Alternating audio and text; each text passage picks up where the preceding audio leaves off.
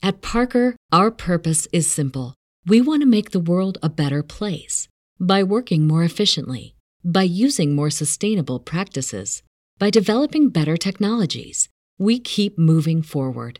With each new idea, innovation, and partnership, we're one step closer to fulfilling our purpose every single day. To find out more, visit parker.com/purpose. Parker, engineering your success. Swimsuit? Check. Sunscreen? Check. Phone charger? Check. Don't forget to pack the 5 Hour Energy. It fits great in a pocket or carry on, and the alert feeling will help you arrive ready for anything. Now get 20% off when you use code 5HE Travel at 5hourenergy.com. Expires April 30th. One time use only, not valid with other discounts. Remember, visit 5hourenergy.com and use code 5HE Travel to save 20%.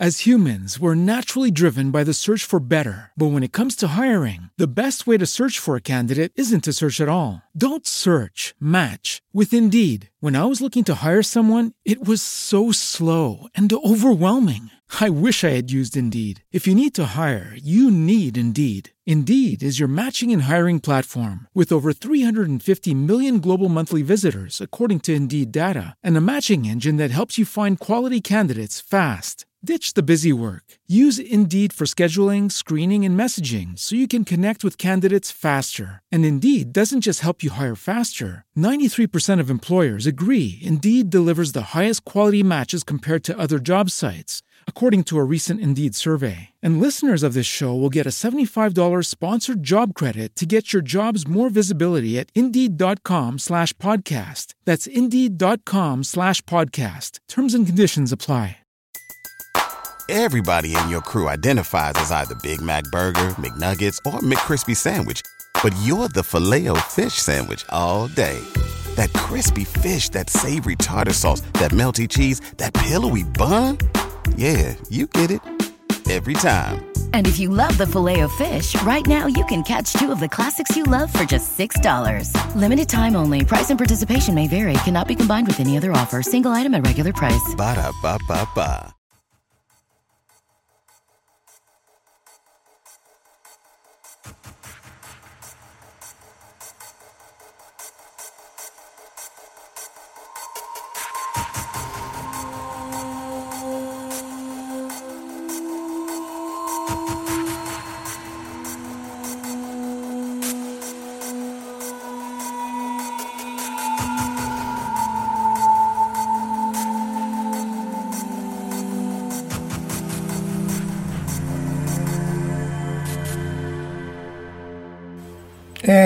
Eccoci, siamo live anche questa sera, grazie a voi che siete già, uh, grazie di esistere, eh, che siete collegati, Alessandro, Alessandro Bidetto, che hanno fatto tutto un carteggio qua, Tiera Erde, Gabriele Spalla, Cuni, Michele Sessa, David Casci, Simone Ledi, Giugiu Giarlo e Marco Casolino so io, e soprattutto Francesca Ballarini. Ciao Francesca, grazie di essere qui con noi. Ciao Marco, anzi grazie a te per l'invito, grazie a voi tutti che vi siete collegati, vedo che vi conoscete già benissimo tra di voi, in pratica la, l'estranea sì, sì. qua sono io. Insomma. È, uno, è uno zoccolo duro consolidato di Fantascientificast di Omar che oggi non so bene che c'era da fare ma comunque eh, non, non, ci, ha, ci, ha, lasciato soli. Eh, ciao Emilio. E, um, Francesca è professore associata all'Università di Pavia, eh, si occupa di, di, di, radiazione, appunto noi ci siamo conosciuti quando si occupava di radiazione, degli effetti della radiazione sugli astronauti nello spazio e adesso fa la stessa cosa ma lo vedremo a, a terra. E poi anche presidente della Società Italiana per la ricerca sulle radiazioni, quindi insomma sa uh, di che cosa si parla e salutiamo anche Lorenzo Valsecchi. Francesca, allora noi avevamo de- deciso di parlare di radiazione sia per la parte del rischio ma soprattutto quest'oggi più sulla parte positiva, no? la parte, il lato buono della forza. Esatto, l'idea è questa qua, di cominciare ricordando un po' cosa sono le radiazioni, quali sono gli effetti, i danni che possono fare nelle cellule del nostro corpo però appunto dopo il lato brutto di cui si parla già tanto in questi giorni, cioè dopo i danni da radiazioni, mettere un po' l'accento sul fatto che si possono usare anche in medicina per fare diagnostica, per curare i tumori, la famosa radioterapia antitumorale e in particolare vi parlerei di un tipo particolare di radioterapia che si chiama adroterapia, cioè terapia fatta con adroni, quindi particelle cariche. Esatto, tra l'altro chiedono se lavori al CNAO. Lavorare è sempre una parola da usare con cautela, eh, intendiamoci. Però. esatto, lavorare è una parola grossa, nel senso che io lavoro appunto al Dipartimento di Fisica dell'Università di Pavia, quindi sono come affiliazione universitaria, però abbiamo delle collaborazioni con CNAO per, eh, che poi penso di fare in tempo ad accennarvi qualcosa. Sì, anche sulle prospettive future di cui mi avevi detto stamattina quando ci siamo sentiti. Salutiamo anche Ivano Jack Lantern e allora a questo punto ti metto le slide e vai con le radiazioni. Allora, eh, magari molti di voi ce le hanno già chiarissime queste cose, però io non so bene da, da dove venite, chi siete, quindi giusto per capire dove siamo e dove andiamo. un fiorino. esatto, no, un fiorino non ce l'ho ci ricordiamo cosa sono le radiazioni ionizzanti, quindi stiamo parlando di tutta quella parte dello spettro elettromagnetico ad, ad alta energia, quindi raggi X e raggi gamma, ma non solo, ci sono poi anche tutte le particelle cariche, elettroni, neutroni, vabbè i neutroni in realtà non sono carichi, protoni, ioni elio, ioni carbonio e ioni più pesanti come il ferro, di cui appunto si parla quando si fa radioprotezione nello spazio. E qua non è un caso che alcune le ho messe in verde, alcune le ho messe in rosso. Quelle verde sono quelle che in radiobiologia si chiamano a basso LET. E il LET non è altro che lo stop in power, cioè la perdita di energia per unità di percorso. Eh, basso LET Mo- mosce, insomma, sono, sono che fanno radiazioni, sì, che fanno ionizzazioni, ne fanno poche, sparse, distanti l'uno dall'altra. Ad alto LET invece fanno una raffica di ionizzazioni e quindi quando colpiscono la doppia elica di DNA fanno un danno che la cellula fa molta fatica a riparare. E ecco appunto per, per, non raccontare la storia delle radiazioni che sono delle cose brutte, cattive, inventate dall'uomo, io volevo un po' ricordare che in realtà, come diceva Charlie Brown e Linus, siamo tutti radioattivi, il nostro pianeta Terra è radioattivo, noi come esseri umani conteniamo un sacco di radioisotopi eh, appunto che emettono radiazioni, tant'è vero che il corpo umano si può considerare come una vera e propria sorgente radioattiva, qualcuno si è pure divertito andare a calcolare quanta dose si prende dormendo accanto alla moglie, marito, fidanzato in un anno, vabbè sono dosi chiaramente non, non assolutamente pericolose. I problemi sono altri, ma insomma.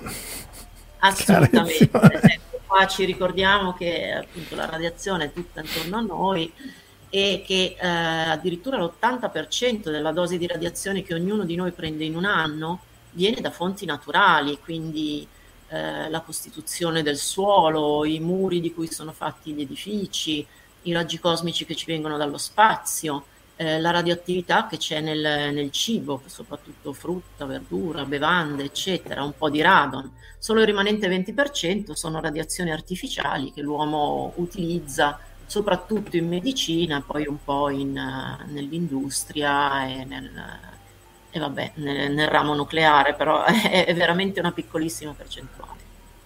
Dice Emilio che Piazza San Pietro è tutta radioattiva perché tra San Pietrini e Marmo ovviamente è tutto uno splendore di, di fondo, di fondo eh certo, certo, infatti il fondo naturale varia a seconda dei, dei luoghi dove ci troviamo, no? dove, c'è, dove, c'è, marmo, dove c'è tuffo, c'è, c'è un fondo più alto.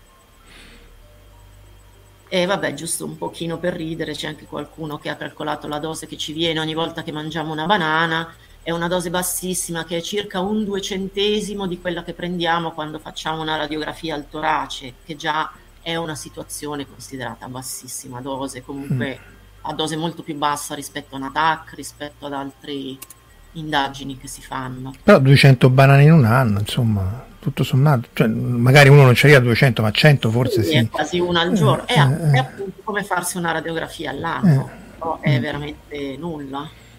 Poi tra l'altro la radiografia te la fai tutto in una volta, mentre le banane le mangi poco per volta, quindi ah, beh, l'eventuale certo, certo. danno che ovviamente non c'è faresti comunque in tempo a, a ripararlo.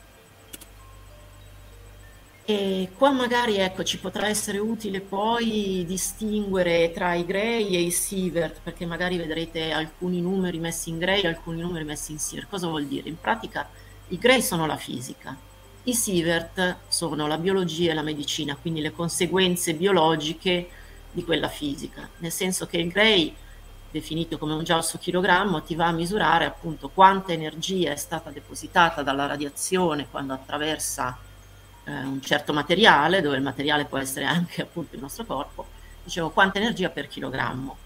E invece quando si parla di Siever vuol dire che abbiamo preso i Gray e li abbiamo moltiplicati per un, uh, un numerello, sono tutti numeri eh, maggiori o uguali a 1 che si chiamano fattori di peso della radiazione che sostanzialmente tengono conto della, pari- della, pericolosità dei diversi tipi di radiazioni, perché le radiazioni non sono tutte uguali, nel senso che appunto a seconda che siano a basso letto o ad alto letto, a parità di dose, quindi a parità di fisica, ti danno delle conseguenze biologiche che possono essere diverse. Ecco, appunto, un po' di questi numeri ce li abbiamo qua, giusto per, per avere una vaga idea de, di cos'è un Gray, cos'è un Sievert, è tanto o poco. È un Gray o un Sievert, come Marco sa benissimo. Un Gray è... Tantissimo. Eh, un Gray è veramente una quantità smodata, tanto per citare balle spaziali. Ad esempio, 4 Gray è, è una dose mortale per un uomo, cioè una dose che in assenza di particolari cure mediche eh, sostanzialmente eh, dà il 50% di probabilità di morte entro 60 giorni. Mm, anche per una donna, eh? quindi qui non facciamo discriminazioni. no, no, assolutamente, qua vale la parità di genere, sia per l'uomo sia per l'uomo. La radiazione non è misogina, ti, ti, ti frigge comunque indipendentemente.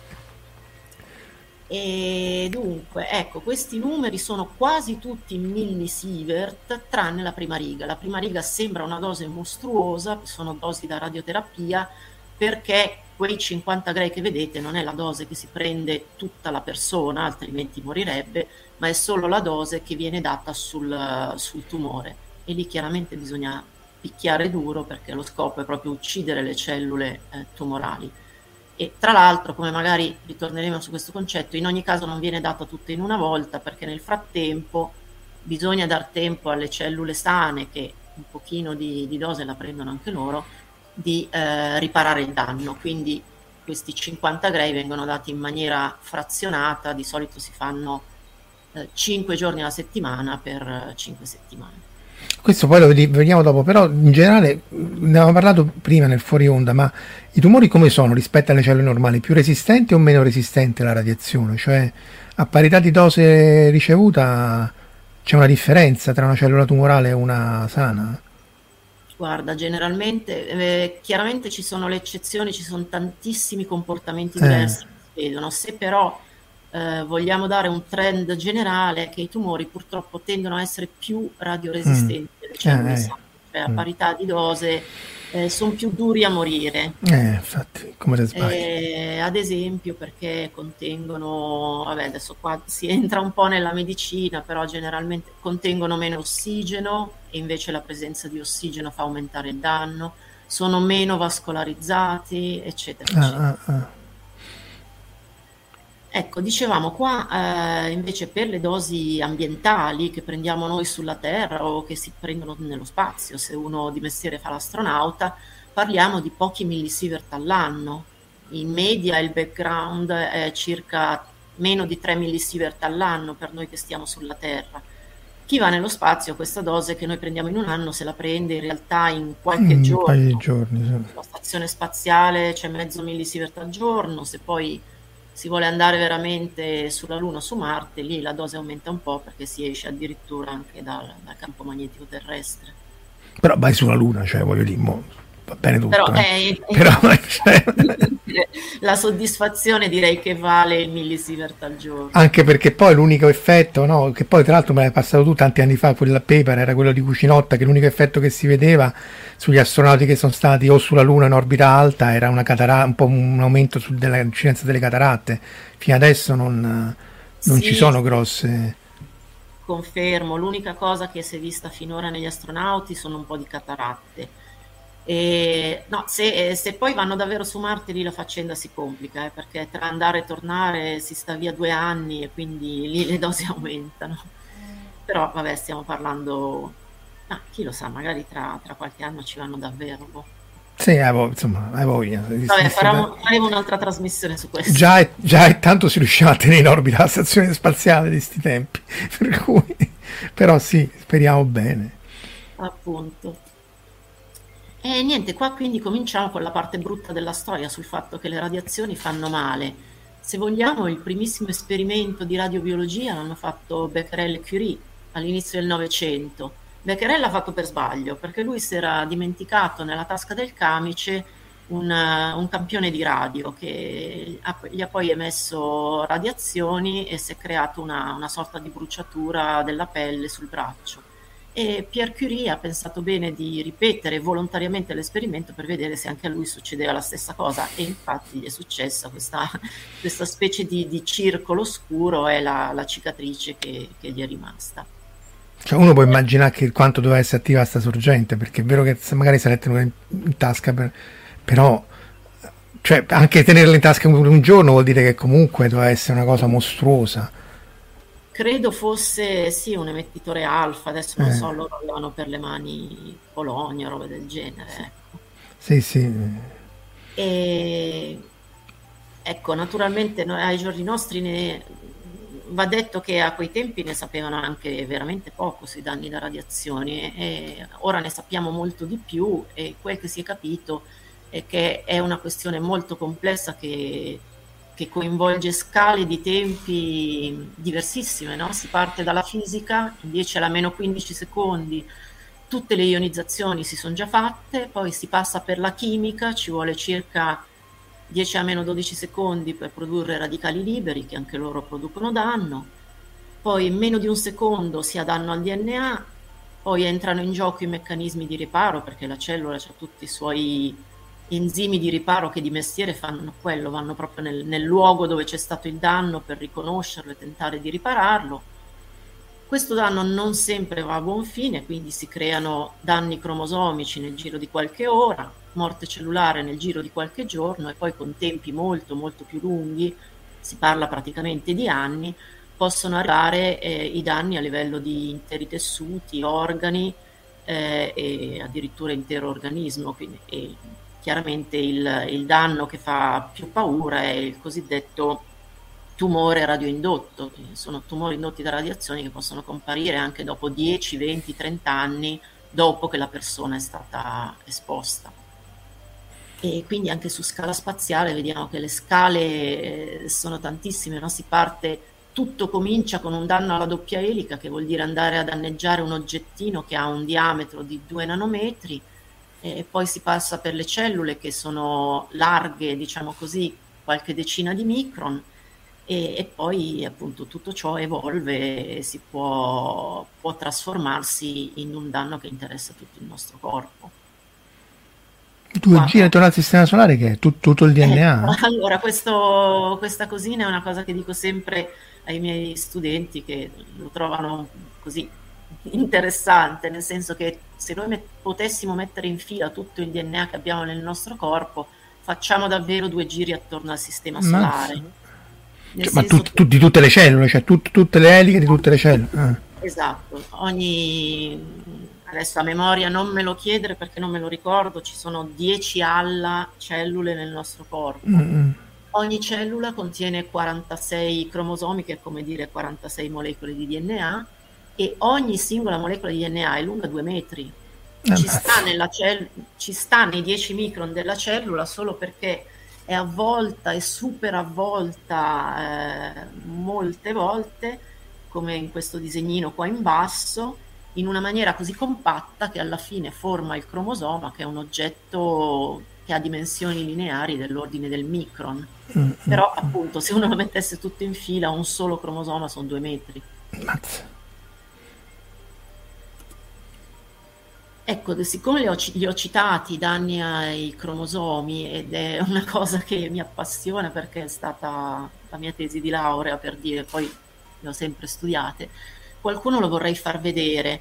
Eh, quello che vedete in questa foto a sinistra, vedete, questi vermicelli sono i cromosomi. Eh, si possono colorare, vedere al microscopio anche con colori diversi. No? Quello, vedete che quello che è successo qua c'è un cromosoma che doveva essere blu scuro che invece contiene una parte azzurro chiaro. Eh, questa è un'aberrazione cromosomica, vuol dire che questo cromosoma azzurro chiaro si è, si è rotto, è stato rotto dalla radiazione, come se la radiazione gli avesse dato una sforbiciata. Probabilmente, evidentemente anche quello blu si era rotto, si era quindi aperto in due parti e il pezzettino azzurro si è andato a infilare tra, due, tra le due parti blu, nel senso che la cellula ha messo in campo i suoi enzimi riparatori che sono andati lì e però hanno fatto il lavoro in maniera sbagliata, nel senso che hanno appiccicato un pezzettino azzurro chiaro al cromosoma blu scuro. Mm-hmm.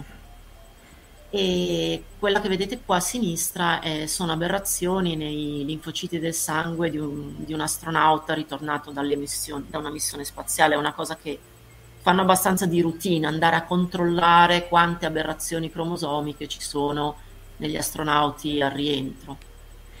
Quelle a destra invece sono aberrazioni, anche loro vedete questi anelli, il cromosoma dovrebbe essere un segmentino più o meno rettilineo, invece il fatto che si chiuda ad anello è un'aberrazione.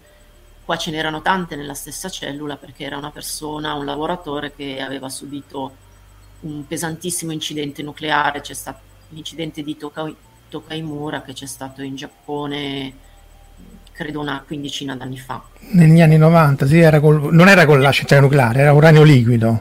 Eh, quello fu proprio brutto, infatti eh, fecero di tutto per tenerlo in vita, secondo me alla giapponese però avrei potuto lasciarlo morire molto prima, poveraccio, perché veramente... Eh, veramente fu una, una, brutta morte di questi qui. E si sbagliarono, no? Perché aggiunsero semplicemente uranio liquido in una vasca finché non raggiunsero la criticalità e innescarono una reazione a catena non esplosiva ma abbastanza da appunto da tre credo che ci furono poi alla fine morti.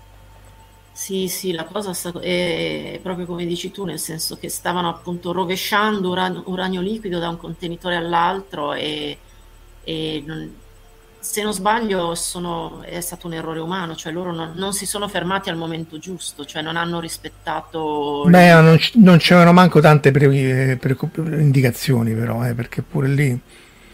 Mm. Erano in tre che ci lavoravano, eh. uno è, è morto sicuramente e gli altri due credo, se non sbaglio, sono sopravvissuti, ma comunque stiamo parlando di dosi mostruose, le avevano stimate a posteriori perché poi loro neanche indossavano il dosimetro, tra l'altro. Proprio grazie a queste aberrazioni cromosomiche si può fare biodosimetria retrospettiva e avevano stimato che avevano preso più di 10 grey. Sì, Quindi infatti... Una cosa ma... che... Vabbè, sì, quello fu però un brutto incidente. C'è Alessandro che chiede se le radiazioni sono l'unica causa delle mutazioni del DNA o ci sono anche altri processi. Eh, infatti dice le radiazioni sono consentite nella selezione in agricoltura.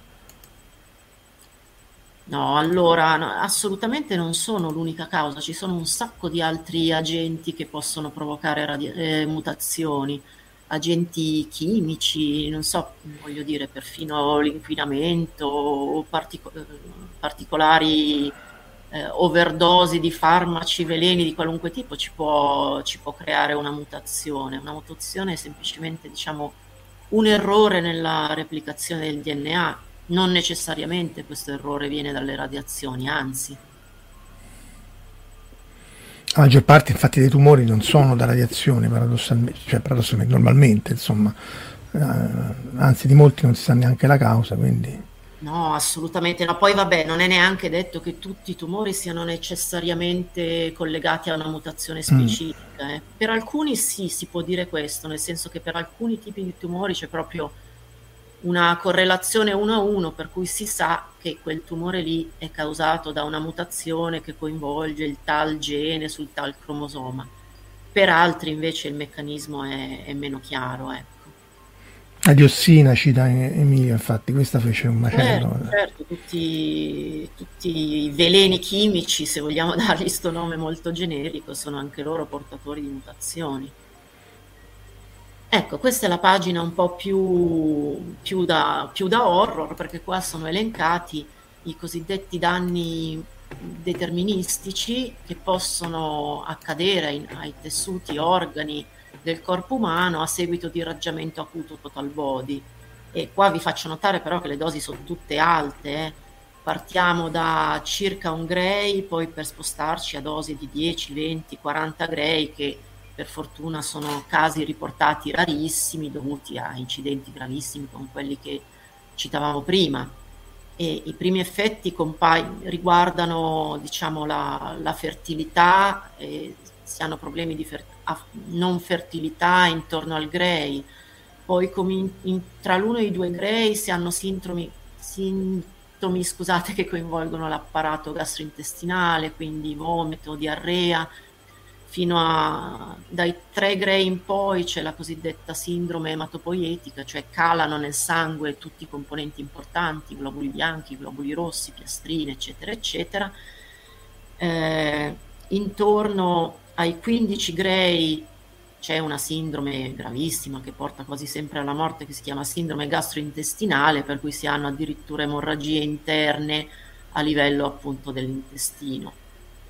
Un'altra sindrome eh, gravissima di cui si riportano, credo, solo un paio di casi in letteratura, sopraggiunge intorno ai 50-60 grey e viene chiamata sindrome neurologica perché in quel caso vanno, va praticamente in tilt tutto il sistema eh, del cervello, insomma il corpo non, non fun- il cervello non comanda più il nostro corpo, è come se qualcuno avesse spento un interruttore sostanzialmente.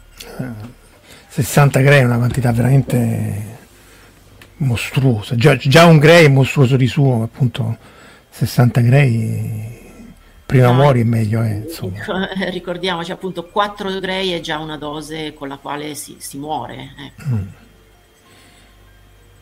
E qui a destra ho riportato questa, questo libro scritto da una sopravvissuta ad Hiroshima che si chiama Suzuko Nomata per ricordare che questo tipo di informazioni, cioè le informazioni sugli effetti che le radiazioni hanno sull'uomo, inteso proprio anche come l'intero organismo, ci vengono ancora per la maggior parte dai sopravvissuti eh, di Hiroshima e Nagasaki, che loro malgrado hanno costituito un, un grande database di, per avere informazioni di, di questo tipo. Ecco.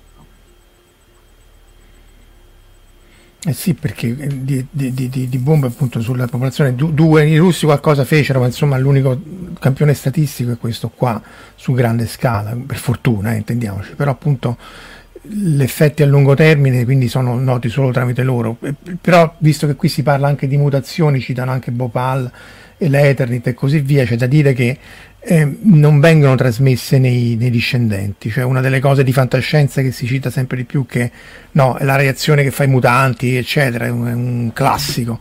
In realtà non sembra eh, che poi si verifichi nella realtà, né nelle piante né negli, nelle, nelle, persone. Eh, quando, se hanno figli, questi sono, non hanno danni o mutazione a quanto pare. Sì, confermo quello che ha detto Marco, nel senso che appunto, nonostante quello che, che molte persone credono, in realtà è, è rarissimo, se non, se non quasi improponibile, no? che eh, il danno si, si, trasmetta alla prole. Eh, è stato verificato questo appunto nei sopravvissuti delle bombe atomiche, ma anche più recentemente eh, nelle persone che sono state studiate dopo l'incidente di Chernobyl. Era praticamente una, una paura, una diceria quella che, che, che, gli adulti o comunque i, i, ragazzi, i giovani adulti che hanno preso la dose di Chernobyl poi avrebbero avuto dei figli con chissà quali malformazioni. In realtà per fortuna questo non è, non è accaduto. Mm, perché di solito se, se la cellula è, è, mutata non è in grado di, di, di svilupparsi. Se sei, se sei, incinta mentre sei esposta alla radiazione, allora lì sì che potresti avere problemi, però in generale no. Io di biologia non so niente, eh? quindi correggimi tu che, che sei a metà, a metà, tra la biologa e, e, e la fisica, eh, però appunto non grazie al cielo è, proprio la, la, cellula stessa che capisce che non si deve eh, duplicare e quindi poi non, non, non, si forma il feto. Diciamo che diciamo, quello che tu dici è vero fino a un certo punto, nel senso che in linea di principio anche una cellula mutata si può duplicare, diciamo non è impossibile, però eh, la cellula nel suo, nel suo ciclo di vita ha dei cosiddetti checkpoint in cui sostanzialmente si ferma, si guarda intorno e capisce che se, se lei è troppo danneggiata si ferma, cioè non, non termina il suo, il suo, ciclo vitale. Ecco. E questo meccanismo naturalmente non è perfetto, non, non, non, accade sempre così, però la maggior parte delle volte accade così. Poi tra l'altro c'è da dire che anche nel, mettiamola così, in questo caso c'è una differenza tra uomini e donne, no? nel senso che noi donne possediamo fin dalla nascita tutte, tutti gli ovuli che, che ci sarà dato di avere nella nostra vita. Quindi una donna che prende una certa esposizione, in linea di principio, se poi avrà un figlio, quello potrebbe essere uno degli ovuli che hanno preso una certa quantità di dose e magari questo potrebbe portare un problema.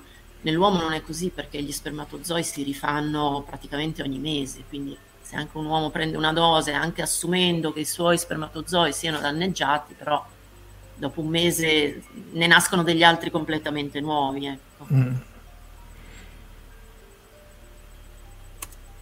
Ecco, qua diciamo con questo, con questo, ponte tra i danni sopravvissuti di Hiroshima, eh, se non ci sono domande, commenti, io smetterei e vorrei smetterei di parlare del lato buio e vorrei parlare invece del, del lato bello delle radiazioni, cioè di come le possiamo usare, ovviamente essendo consapevoli che l'arma che abbiamo in mano è un'arma anche pericolosa, come le possiamo usare per curare i tumori e in generale come possiamo usarle in medicina.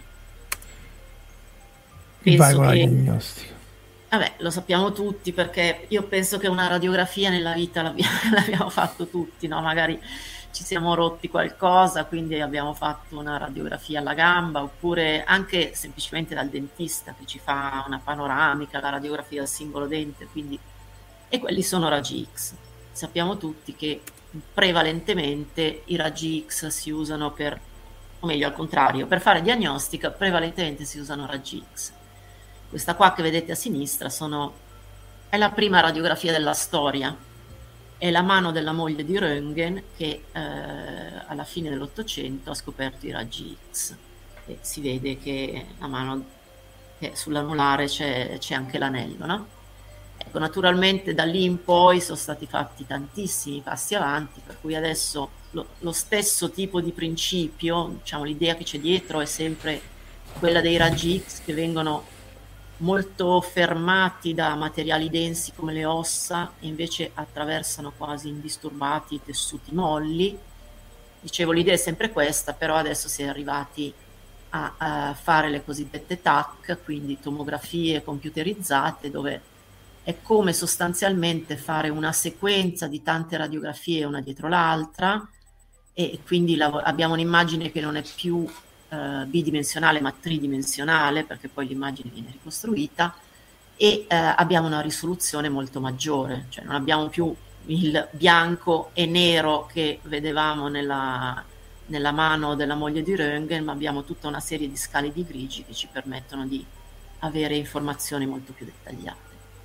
Anche con dosi minori, tra l'altro, cioè sono molto più sensibili, gli devi sparaflesciare molta meno radiazione per, eh, attenzione, no, insomma, le dosi delle TAC non è che sono proprio basse basse, nel senso che al, proprio perché eh, se ne fanno tante, è una sequenza di radiografie sostanzialmente ogni millimetro. Eh, una TAC dipende poi da quale l'organo che devi fare, non so, va dai 10 ai 20, anche 40 millisievert, che non è che sono proprio pochissimi. Mm-hmm mentre la singola radiografia, la classica radiografia toracica, ti dà una dose di meno di un millisievert, quindi sostanzialmente la TAC ti dà una dose che è 50 volte più mm. alta. Anche per quello si fa solo se, se necessaria, sì, oltre sì. che per il fatto che è costosa, complicata, eccetera. E, e poi per rimanere ancora un attimo nella diagnostica, eh, non, solo, non, ci sono solo le radiografie, non ci, mh, mm, non c'è solo la TAC, che lavorano con fasci esterni, cioè in quel caso radiografia e TAC c'è un macchinario che produce un fascio di raggi X, i, i raggi X viaggiano prima nell'aria, poi entrano nel corpo del paziente. Con la PET invece sono sempre radiazioni, ma la storia è diversa. non per niente eh, la sigla vuol dire Positron Emission Tomography, vuol dire che si somministra al paziente un, in gergo lo chiamano radiofarmaco, sostanzialmente si tratta di una molecola alla quale è stato legato chimicamente, come se fosse appiccicato, un atomo di fluoro 18 per sfruttare il fatto che il fluoro 18 emette positroni.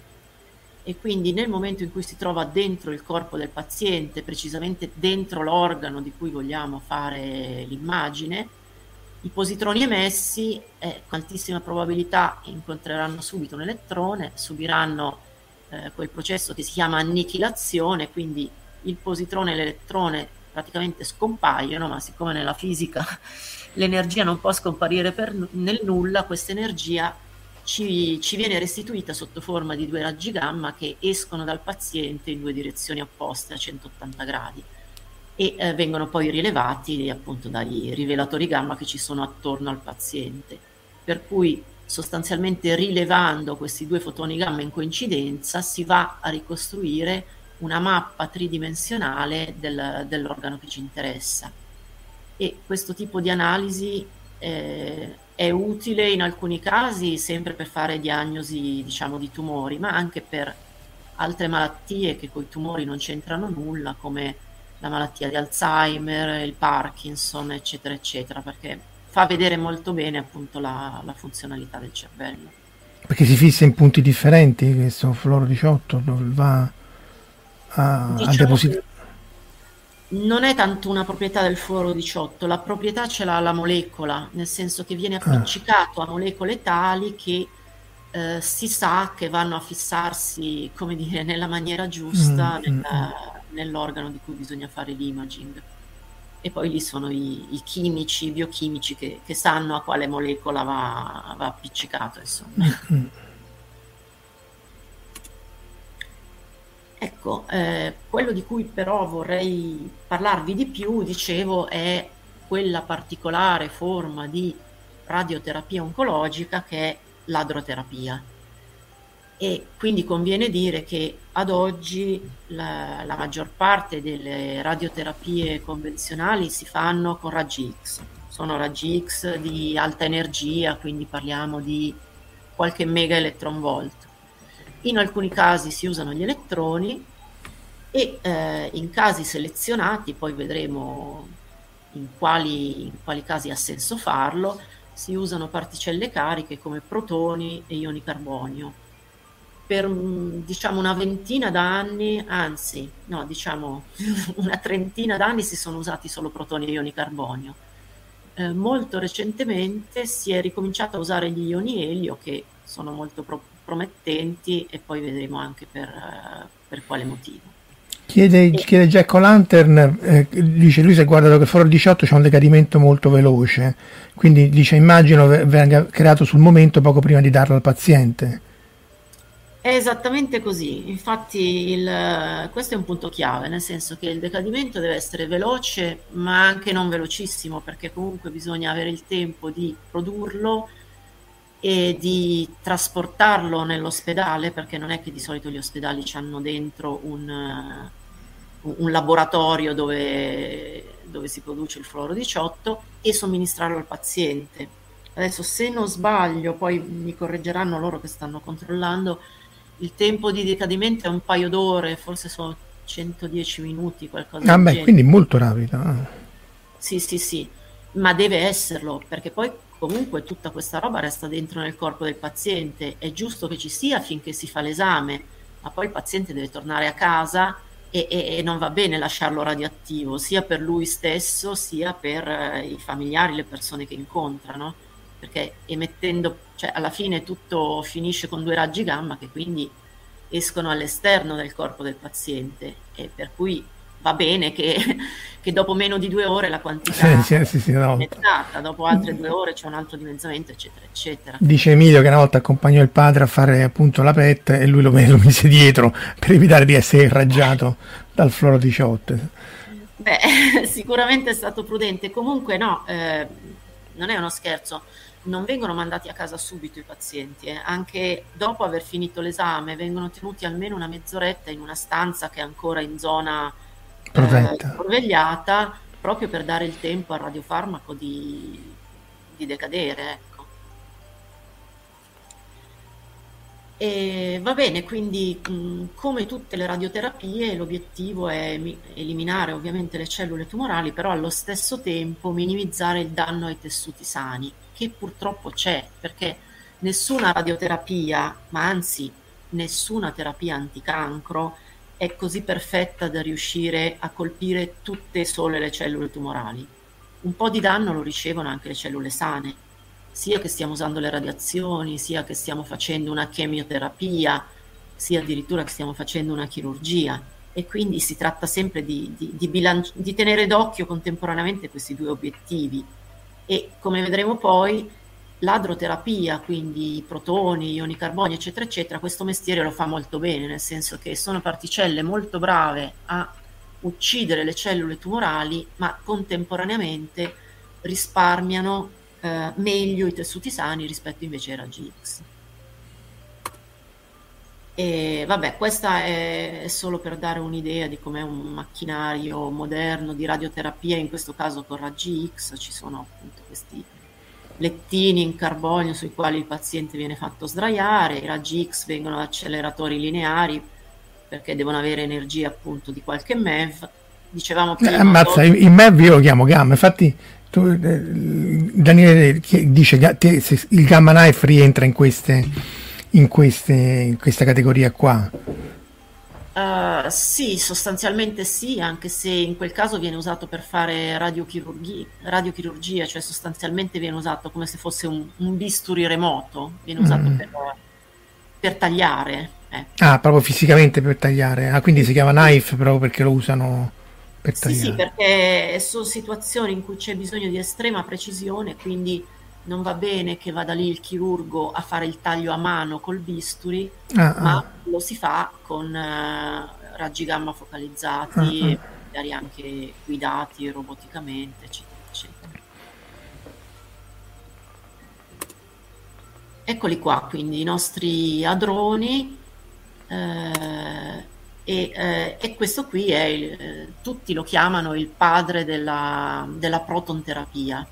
Si tratta di Robert Wilson, che vedete lì in una foto, credo sia la posa della prima pietra del, del cielo. ah, no, il cratere. Il, cratere. Dopo la bomba nucleare. Ma sono gli scavi. No, perché e... mi hai raccontato tu, io non la sapevo, ma mi hai raccontato tu che lui anche ha partecipato al progetto Manhattan, insomma, ne ha fatte di cose, oltre che... E infatti lui è l'esempio eccellente del, del lato chiaro e il lato oscuro della forza, cioè per, all'inizio degli anni 40 appunto partecipava al progetto Manhattan, alla costruzione della bomba. Poi subito nel 46 ha avuto questa, questa idea che i protoni si potessero utilizzare per, per fare terapia oncologica e aveva assolutamente ragione ha scritto un articolo che mh, mm, io l'ho letto, è davvero visionario, avveniristico, perché addirittura aveva capito già quasi tutto, cioè aveva capito che si potevano usare i protoni, ma anche che sarebbero andati bene ioni un po' più pesanti come il carbonio, quindi davvero interessante. 46, 46 impressionante effettivamente. Sì, sì, sì. E infatti i primi trattamenti li hanno fatti, hanno cominciato intorno agli anni 50 eh, a Berkeley in California al, al ciclotrone costruito da, da, Lawrence, ciclotrone costruito per, per altri scopi, per scopi di ricerca eccetera, però da un certo punto in poi l'hanno usato anche per trattare tumori.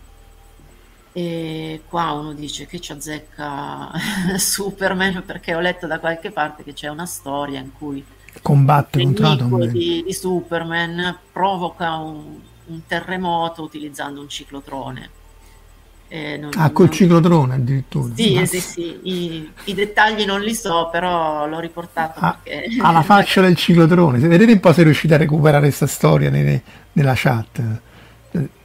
Sì, eh, infatti doveva essere un ciclotrone ben grosso perché per portare... E, ecco appunto ciclotrone perché per fare la protonterapia a tutt'oggi è sufficiente eh, avere a disposizione il ciclotrone. Se invece l'adroterapia la vogliamo fare con ioni carbonio, il ciclotrone non basta. Bisogna avere un sincrotrone, quindi un anello molto grande, eh, questo è quello del CNAO che ha un diametro di una, più di 20 metri, perché la circonferenza è 80 metri, un anello molto grande dentro le quali le particelle cariche girano a velocità sempre più alta, quindi eh, concettualmente è la stessa macchina che, che, c'è sotto il CERN di Ginevra, dove c'è il famoso mm. esperimento mm. LHC. Chiaramente sono diverse le dimensioni, eh, l'anello del CERN è lungo 27 km, eh, sono diversi i magneti che servono per dare la curvatura delle particelle, a CNAO ce ne sono meno di 200, a, a LHC ce ne sono quasi 10.000, eh, sono di meno le particelle in gioco e sono più basse le energie soprattutto. Per fare adroterapia si parla di qualche centinaio di MeV per nucleone, mentre invece al CERN abbiamo energie 10 alla 5, 10 alla 6 volte più grandi. Però ecco, il concetto è quello là. Perché l'energia è fondamentalmente lo spessore dell'uomo cioè, e della donna. Esatto. Eh... Perché si calcola che la massima profondità che si voglia raggiungere è di una trentina di centimetri e studiando come le particelle rallentano in acqua si vede che le energie in gioco devono essere dell'ordine al massimo di qualche centinaio di mega electron volt. Mm. Qua abbiamo appunto un po' di storia dell'adroterapia dove come dicevamo questo primo blocco anni 50, 60 e 70 eh, sono i primi trattamenti fatti appunto in strutture che non erano pensate per quello, strutture di acceleratori di ricerca come il ciclotrone di Berkeley, il ciclotrone di Harvard, dove comunque sono stati trattati tanti pazienti, eh. solo a Berkeley eh, circa 3.000, ad Harvard addirittura più di 9.000. E poi dagli anni 90 in poi hanno cominciato a costruire delle strutture apposta, cioè a costruire eh, dei centri che erano completamente dedicati al trattamento di pazienti oncologici. Molti di questi centri, poi vediamo un po' di numeri, eh, utilizzano protoni, ma ce ne sono anche parecchi che utilizzano io, parecchi, insomma, a tutt'oggi sono 12-13 in tutto il mondo che utilizzano ioni carbonio. Soprattutto in Giappone sono stati i primi a iniziare e sono tuttora i più forti mm. nella nella terapia fatta con gli ioni carbonio, eh, ma un paio di centri, anzi tre scusate, ce li abbiamo anche in Europa, perché sono due in Germania e uno a Knau, eh, che si trova a Pavia. Ecco, qua veniamo finalmente al discorso del perché i, i, l'adroterapia ci permette di essere più precisa rispetto ai raggi X. Quello che vedete qua è un profilo di dose quindi sull'asse, sull'asse Y abbiamo la dose, sull'asse X abbiamo la profondità in acqua misurata in centimetri e siccome il corpo umano contiene tanta acqua possiamo immaginare che questo sia il percorso all'interno del corpo del paziente e vedete qua questo andamento che sto seguendo adesso, questo rosso e azzurro, è la distribuzione di dose data dai raggi X. Quindi indipendentemente dalla profondità del tumore, io avrò questa quantità di dose che non è piccola, quantità di dose iniziale appena entrata nel corpo del paziente che quindi va a colpire i tessuti sani che ci sono prima del tumore. Invece i protoni, che sono questa linea blu, fanno esattamente il contrario. Grazie alla presenza di questa, di questa zona ad alta dose che si chiama picco di Bragg, io ho una situazione in cui man mano che entro nel corpo del paziente, sì, ce l'ho un po' di dose, però è tutto sommato relativamente bassa. La dose poi si impenna solo sul finale, appunto in corrispondenza del picco di Bragg, e poi la cosa ancora più interessante è che per i protoni cade proprio praticamente a zero, quindi io dopo il tumore sono praticamente sicura di salvaguardare tutti i tessuti sani che ci sono immediatamente dopo il tumore. È il canto del cigno, mentre agonizza e si ferma lascia tutto nella, nella botta finale. E, e, la cosa interessante è che lascia tutto proprio lo deve, dove mm. lo deve lasciare e lo posso calcolare io, cioè il, nel senso che la profondità raggiunta dipende dall'energia iniziale del fascio e quindi quello che si fa in proton terapia ma anche in terapia con ioni carbonio è calcolare una volta che si sa dove è localizzato il tumore calcolare qual è l'energia del fascio giusta per andare a ottenere che il picco di Bragg eh, corrisponde esattamente alla zona tumorale. Ecco, naturalmente qua magari qualcuno si chiede, questo picco di Bragg, se guardiamo la scala in centimetri, quindi un picco di Bragg è largo solo qualche millimetro, mentre invece i tumori sono più grandi, eh, di solito occupano qualche centimetro nel, nel, corpo del paziente, quindi in realtà non è che il paziente viene irraggiato con un singolo picco di Bragg, quello che si fa è andare a sommare, eh, questa slide non si vede benissimo, però sono le linee tratteggiate, in pratica sono eh, una serie di diversi picchi di Bragg che vedete hanno la, il picco a diversa profondità, che vuol dire sono stati ottenuti con una diversa energia iniziale del fascio. Poi tutti questi picchi vengono sommati, in realtà non è proprio una somma, si fa una somma pesata, in modo da ottenere questa zona eh, di dose piatta che si chiama picco di Braga allargato e quindi io ho una situazione finale in cui prima del tumore, dove ho il tessuto sano, ho un rilascio di dose che però è relativamente basso, diciamo accettabile. Sul tumore ho il massimo di dose e immediatamente dopo il tumore sostanzialmente la dose non c'è più, va a zero. Certo 10 cm di tumore, buona fortuna, eh? si, eh, si prende spesso così. Diciamo, spesso, eh, per fortuna non è che sempre sono 10 centimetri, però ci sono situazioni di questo tipo. Eh. Si parla comunque di svariati centimetri, non si parla di, di millimetri. Mm-hmm. Ecco, la domanda potrebbe essere, eh, ma io come, come, lo ottengo questo picco di Braga allargato? Cioè, com'è che posso fare in modo che mi arrivino sul tumore eh, picchi di Braga a diversa profondità? Abbiamo detto diversa profondità vuol dire diversa energia del fascio, diversa energia iniziale, cioè prima di entrare nel corpo del paziente. Io questa cosa la posso ottenere in due modi. Il primo modo è quello in un certo senso più facile, si chiama modulazione passiva. Vuol dire che il mio acceleratore, che può essere un ciclotrone oppure può essere un sincrotrone, mi produce un fascio di ioni con energia fissa, quindi l'energia dell'acceleratore non varia però io prima di arrivare al paziente gli metto davanti degli spessori di energia variabile, in modo che quando il fascio passa dallo spessore più piccolo perde poca energia, quindi mantiene un'energia piuttosto alta che gli permette di arrivare nelle zone più profonde del corpo del paziente.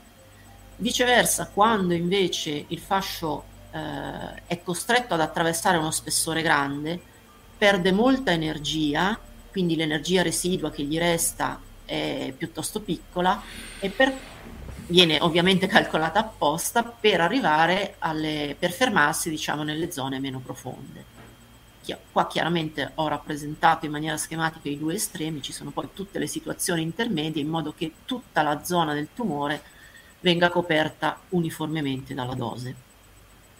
Questo metodo è più semplice però è, è un pochino problematico perché il fascio risulta sporco, nel senso che questi ioni che inizialmente erano tutti, tutti protoni oppure tutti ioni carbonio, passando dentro questi spessori fanno un po' di reazioni nucleari, quindi alla fine sul paziente mi arriva un fascio che contiene anche neutroni, insomma ioni secondari di vario tipo, per cui poi mi è un pochino più difficile da, da controllare, da sapere esattamente che cosa fa. Ecco, invece io so bene che cosa succede se faccio la cosiddetta modulazione attiva. Eh, qua c'è un'animazione perché dobbiamo immaginare che da sinistra il nostro eh, acceleratore ci produce un fascio di ioni con energia variabile e quindi io parto con una certa energia che è quella che corrisponde eh, alla zona più profonda del tumore, vado a irraggiare quella, quella fetta, si dice proprio slice in gergo del tumore, eh, in questa maniera, cioè da, in maniera uniforme da sinistra a destra e dall'alto verso il basso finché eh, tutta questa slice ha preso la dose che io volevo. A questo punto mi fermo un attimo, a monte vado a variare l'energia del fascio che mi proviene dall'acceleratore, precisamente la vado a diminuire, in modo che posso fare esattamente la stessa cosa con la seconda slice, dove seconda vuol dire quella un pochino meno profonda anche quella la vado a spennellare tutta con un meccanismo tipo tipo pennello elettronico dei vecchi tubi catodici.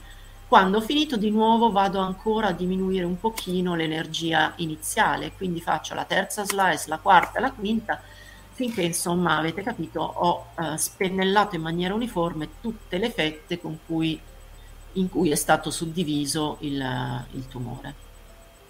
E chiaramente questo è un, un tipo di, eh, di modulazione più, più sofisticata eh, che richiede più tempo perché bisogna fermarsi, cambiare l'energia, poi di nuovo fermarsi, cambiare l'energia, però sul paziente mi arriva un fascio più, più pulito, sono quasi mm. tutti ioni carbonio quelli che arrivano.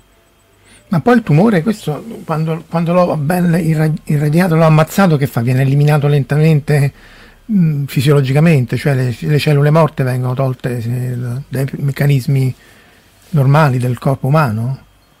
Allora, c'è da dire che inizialmente, eh, cioè molto spesso la radioterapia non è qualcosa che si fa da sola, cioè spesso la radioterapia è preceduta da una chirurgia, cioè qua anche eh, accade spesso no, che il grosso della massa tumorale ah, viene, ah. viene proprio rimossa fisicamente dal chirurgo poi però quasi sempre restano eh, in giro delle cellule tumorali che eh, vengono sostanzialmente eliminate o con la chemioterapia, quindi con dei farmaci, oppure con la radioterapia.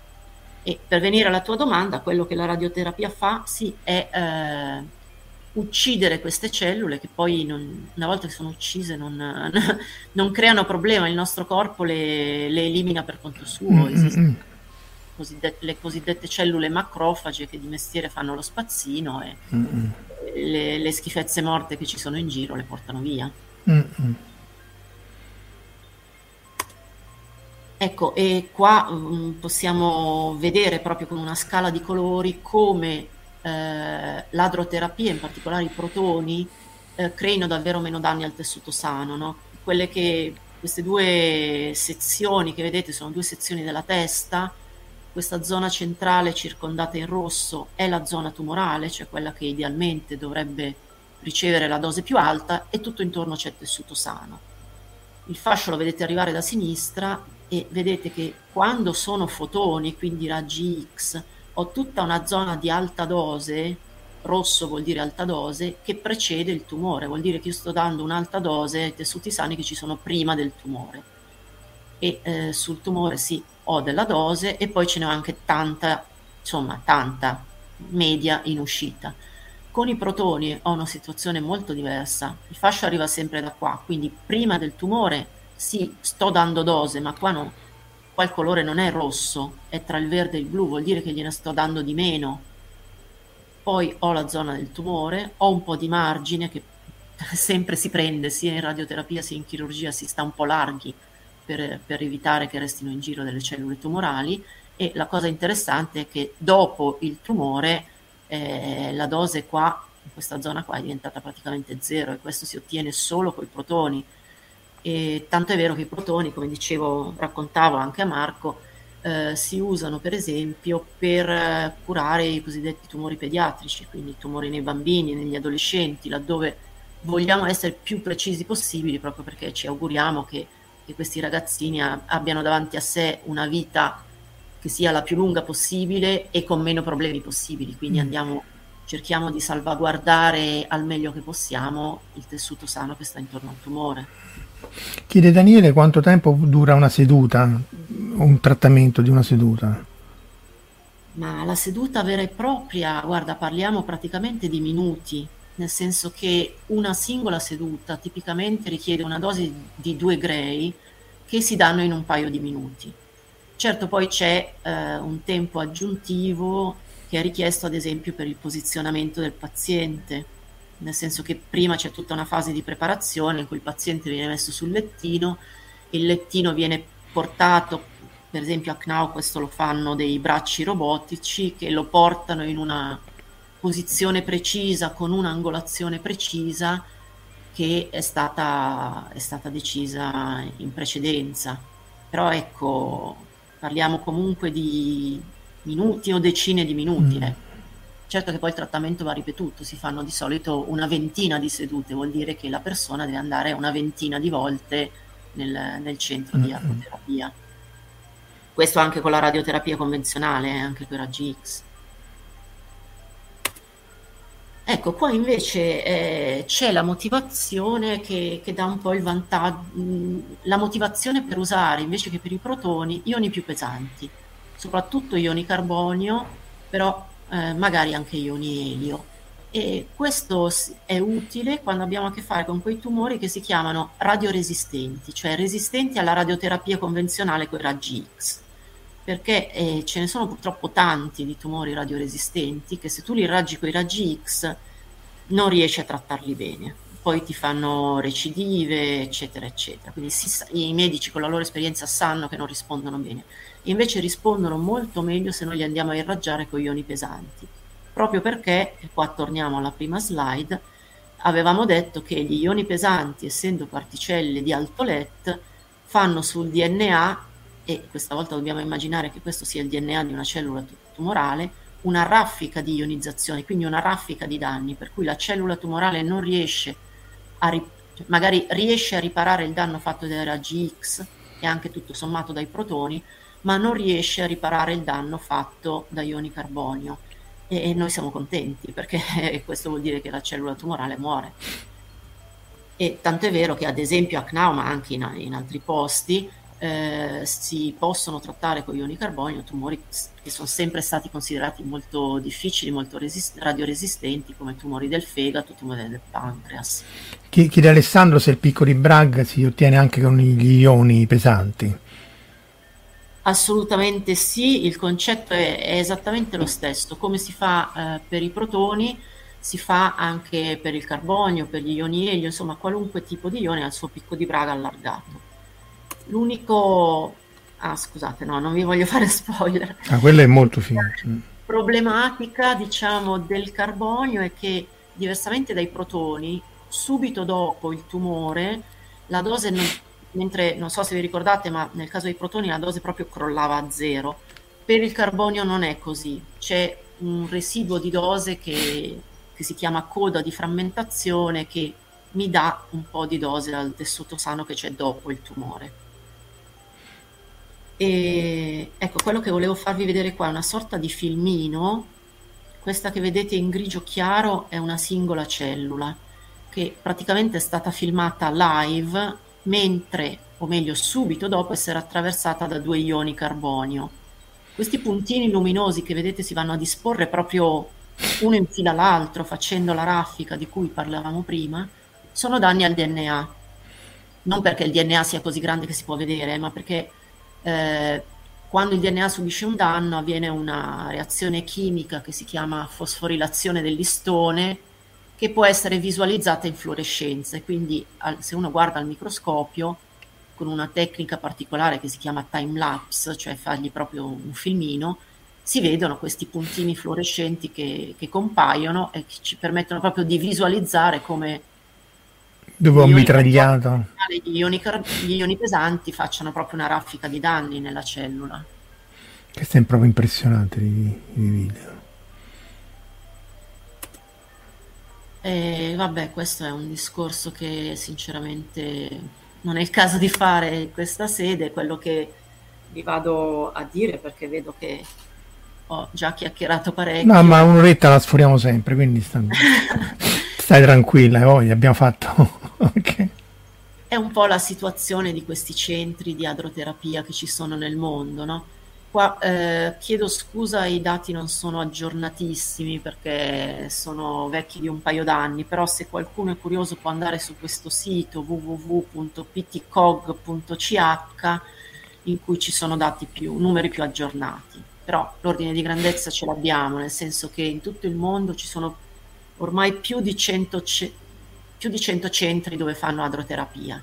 La stragrande maggioranza usa protoni, o meglio solo protoni, però c'è anche una, un buon numero di centri, e probabilmente diventeranno sempre di più, attualmente sono 13, dove si usano a o solo ioni carbonio o l'accoppiata, cioè si possono usare sia protoni sia ioni carbonio. Come dicevamo, la maggior parte di questi, ben 6 stanno in Giappone, 3 in Cina, due in Germania e uno è a Pavia in Italia, un altro è, è in Austria. e poi naturalmente ci sono anche tanti centri che al momento non sono operativi ma che sono in costruzione. Ecco, per quanto riguarda il numero di pazienti, eh, questa, questo diagramma a torta ci dà l'idea, del, ci fa quantificare come la stragrande maggioranza di pazienti trattati fino ad ora sia stati trattati con protoni, sono più di 200.000, eh, con ioni carbonio circa 34.000 e poi abbiamo un certo numero di pazienti trattati con eh, ioni elio, non perché sono stati trattati tu- tutti adesso, eh, mh, mm, ma perché negli anni 70 in California, precisamente a Berkeley, avevano trattato tra l'altro con un buon successo mh, mm, un certo numero di pazienti con ioni elio. Poi i trattamenti sono stati interrotti non perché non funzionassero, ma perché è stato, è stato dismesso quel, quel ciclotrone. Ecco e anche sulla scorta del fatto che questi trattamenti con ioni elio erano andati bene, adesso si è deciso di ricominciare. Proprio pochi mesi fa è stato trattato il primo paziente, diciamo, dell'era moderna ad Heidelberg in Germania e anche a CNAO stanno installando una sorgente di ioni elio, quindi ci, ci si augura che i primi pazienti saranno trattati il prima possibile. Ecco, magari mi soffermo un attimo su questo ADARS, eh, quali mai saranno questi altri ioni che sono stati usati. Erano ioni così pesanti da essere troppo pesanti. Hanno fatto dei tentativi con ioni argon, ioni silicio, cioè roba veramente pesante.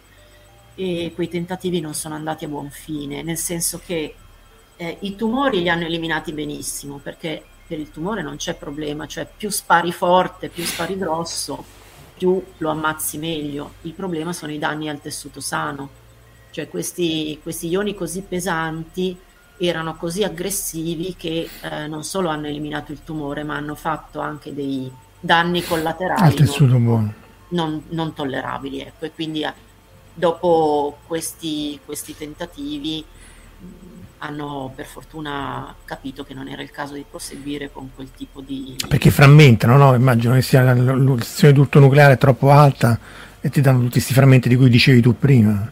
Esatto, c'è un, c'è un, grande ruolo della frammentazione nucleare, per cui hai tantissima frammentazione del proiettile con ioni più, eh, ioni più leggeri, che, che però non sono tanto leggeri, ma comunque più che nella frammentazione eh, il discorso sta ancora nel primario, qua parliamo di ioni primari che hanno uno Z molto grande e quindi uno stopping power molto grande, perché, dato che lo stopping power va come il quadrato di Z.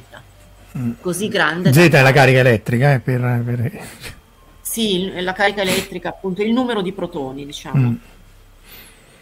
E, e, quindi a quel punto eh sì, siamo tanto contenti che, sia, che questi ioni siano così cattivi, però il problema è che eh, quando sono cattivi sul tumore poi sono cattivi anche sul, sul tessuto sano e quindi bisogna, bisogna, tenere la famosa via di mezzo, no? è per quello mm. che eh, si sono fermati eh, sugli ioni carbonio, forse si useranno ioni ossigeno, ma comunque ecco, ioni di, che abbiano una carica vicina a quella del carbonio che è vista funziona molto bene.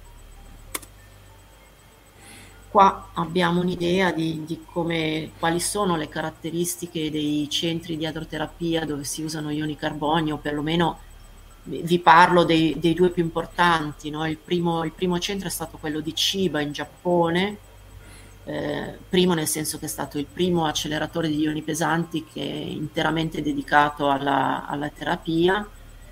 E, e lì eh, hanno iniziato negli anni 90 e ad oggi hanno trattato veramente tantissimi pazienti, più di 13.000.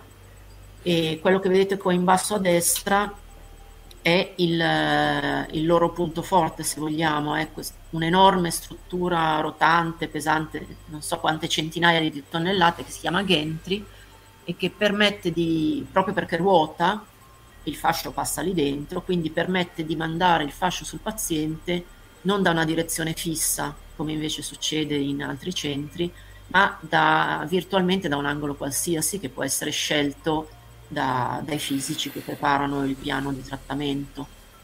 E questo è un grosso vantaggio perché vuol dire che io faccio sdraiare il paziente sul lettino e poi scelgo l'angolo di ingresso nel paziente in modo da salvaguardare il meglio possibile i cosiddetti organi critici, cioè quegli, quegli organi sani che sono importanti per, per, la vita, per la sopravvivenza del paziente e che non devono ricevere dosi. Tra l'altro questo se guardate bene lo schemetto c'è due acceleratori uno sopra l'altro, per, per, se se ne rompe uno usano l'altro e viceversa. Eh, infatti, infatti hanno addirittura due sincrotroni e eh, tre sale di trattamento con due fasci fissi orizzontali, due fasci fissi verticali, però in una c'è anche il ventre. Mm. Eh, poi in Germania avevano fatto un progetto pilota presso il GSI di Darmstadt, quindi presso una, un acceleratore che era usato per ricerca. Il progetto pilota è andato bene e è stato poi quello che ha dato la spinta per costruire l'attuale centro di Heidelberg, che è stato aperto nel 2009, ha due fasci orizzontali e eh, anche Heidelberg adesso possiede eh, il suo gantry eh, anzi eh, è stato il primo gantry del mondo, quello, quello di Heidelberg. Ecco, ci sono qua le tonnellate, sono 600 tonnellate d'acciaio. I, I, giapponesi che l'hanno fatto dopo, non so bene come, ma sono riusciti a farlo un pochino più leggero, credo sia mm. da 400, 450. Però... E vabbè, avendo iniziato dopo ad Heidelberg, chiaramente hanno trattato meno pazienti che in Giappone, però comunque si parla di diverse migliaia di pazienti e come accennavo prima, appunto, quasi tutti con protoni e ioni carbonio, però hanno appena ricominciato a usare gli ioni elio. Questa è una rappresentazione del, delle tre sale di trattamento e qua c'è lo schemino della sala che possiede il gantry, quindi questa, questa struttura rotante. Ecco, e veniamo, veniamo, all'Italia, quindi chiaramente vi parlo per prima, di, vi dico qualche cosa di più sul centro di Pavia, eh, però già vi, vi, anticipo che contrariamente a quello che molti pensano, l'adroterapia in Italia non è che si fa solo a Pavia, perché c'è anche un centro a Trento e un centro a Catania la differenza è che a Trento e a Catania non hanno un sincrotrone e quindi possono irraggiare solo con protoni e non anche con ioni carbonio come invece si fa a CNAO. Eh, CNAO vedo che qua non c'è scritto, quindi lo dico io, significa Centro Nazionale di Adroterapia Oncologica. Eh, hanno trattato il primo paziente nel 2011, eh, si sono un po' specializzati sui tumori radioresistenti, quindi quelli che per, eh, resistono bene ai raggi X, resistono abbastanza bene anche ai protoni e quindi ci vogliono gli ioni carbonio. Tanto è vero che CNAO ha proprio la particolarità che fino ad ora, se non sbaglio, ha trattato più pazienti col carbonio che con protoni. Ci sono tre sale di trattamento, quello che vedete qua è il sincrotrone dove vengono accelerati gli ioni. Ma li fanno contemporaneamente oppure intanto ne mettono uno, poi sistemano l'altro? E o riescono a sparaflesciarli tutti e tre in parallelo? Eh, tu stai andando sulla fantascienza, eh, infatti. visto che le cose si fanno, si fanno una alla volta. Uh-uh. E quello che dici tu è, è in realtà una delle, delle frontiere del, dell'adroterapia, cioè si sta pensando di appunto per trattare il paziente al meglio possibile, dicevamo che bisogna sparare più forte possibile sul tumore, ma più piano possibile sui tessuti sani, quindi idealmente io dovrei dargli, che ne so, ioni carbonio che sono più cattivi sul tumore e protoni eh, che sono meno cattivi in ingresso, quindi sulle, sulle zone o comunque sulle zone meno radioresistenti. E appunto si pensa in futuro di, di, di riuscire a costruire questi fasci misti in cui irraggio una zona con carbonio, poi mi fermo un attimo, cambio le caratteristiche dell'acceleratore e eh, irraggio un'altra zona con protoni o mm, con mm, mm. insomma in modo che alla fine vado a spennellare il, il tumore in maniera diversa eh, a seconda di, di, quello che realmente mi serve, a seconda delle zone più radioresistenti e quelle meno radioresistenti.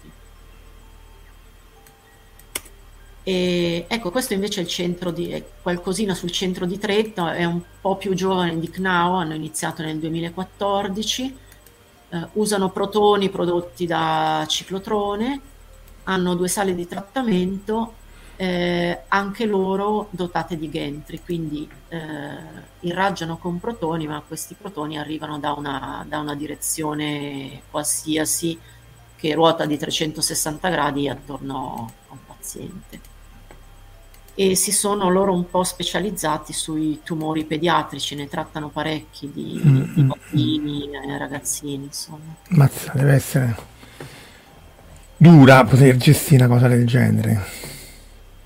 Eh, guarda, sì, ti dirò che io sono stata un paio di volte a visitare il centro e la volta che la radioterapista ci ha un po' parlato del suo lavoro, eh, ti confesso che alla fine si era emozionata lei e, e, ci ha emozionati anche tutti noi che stavamo a sentire perché quando senti tutte queste storie di bambini, bambine, eh, davvero ti, ti, viene un groppo, insomma, però ecco, ti, ti viene anche la, la, speranza, la soddisfazione di dire, caspita, faccio qualcosa che serve. C'è, c'è una c'è, c'è, c'è, un qualcosa che li, che li, può guarire, veramente mm. stanno ottenendo de, degli ottimi risultati e sono così precisi che riescono a dargli a trattare anche dei tumori difficili, quindi dandogli delle dosi anche parecchio alte. Io prima avevo detto 50 gray, ma ci sono dei tumori, ad esempio quelli della testa, del cervello, siccome purtroppo, purtroppo per fortuna il cervello è una zona molto radioresistente in cui bisogna dare anche 60, 70, 80 gray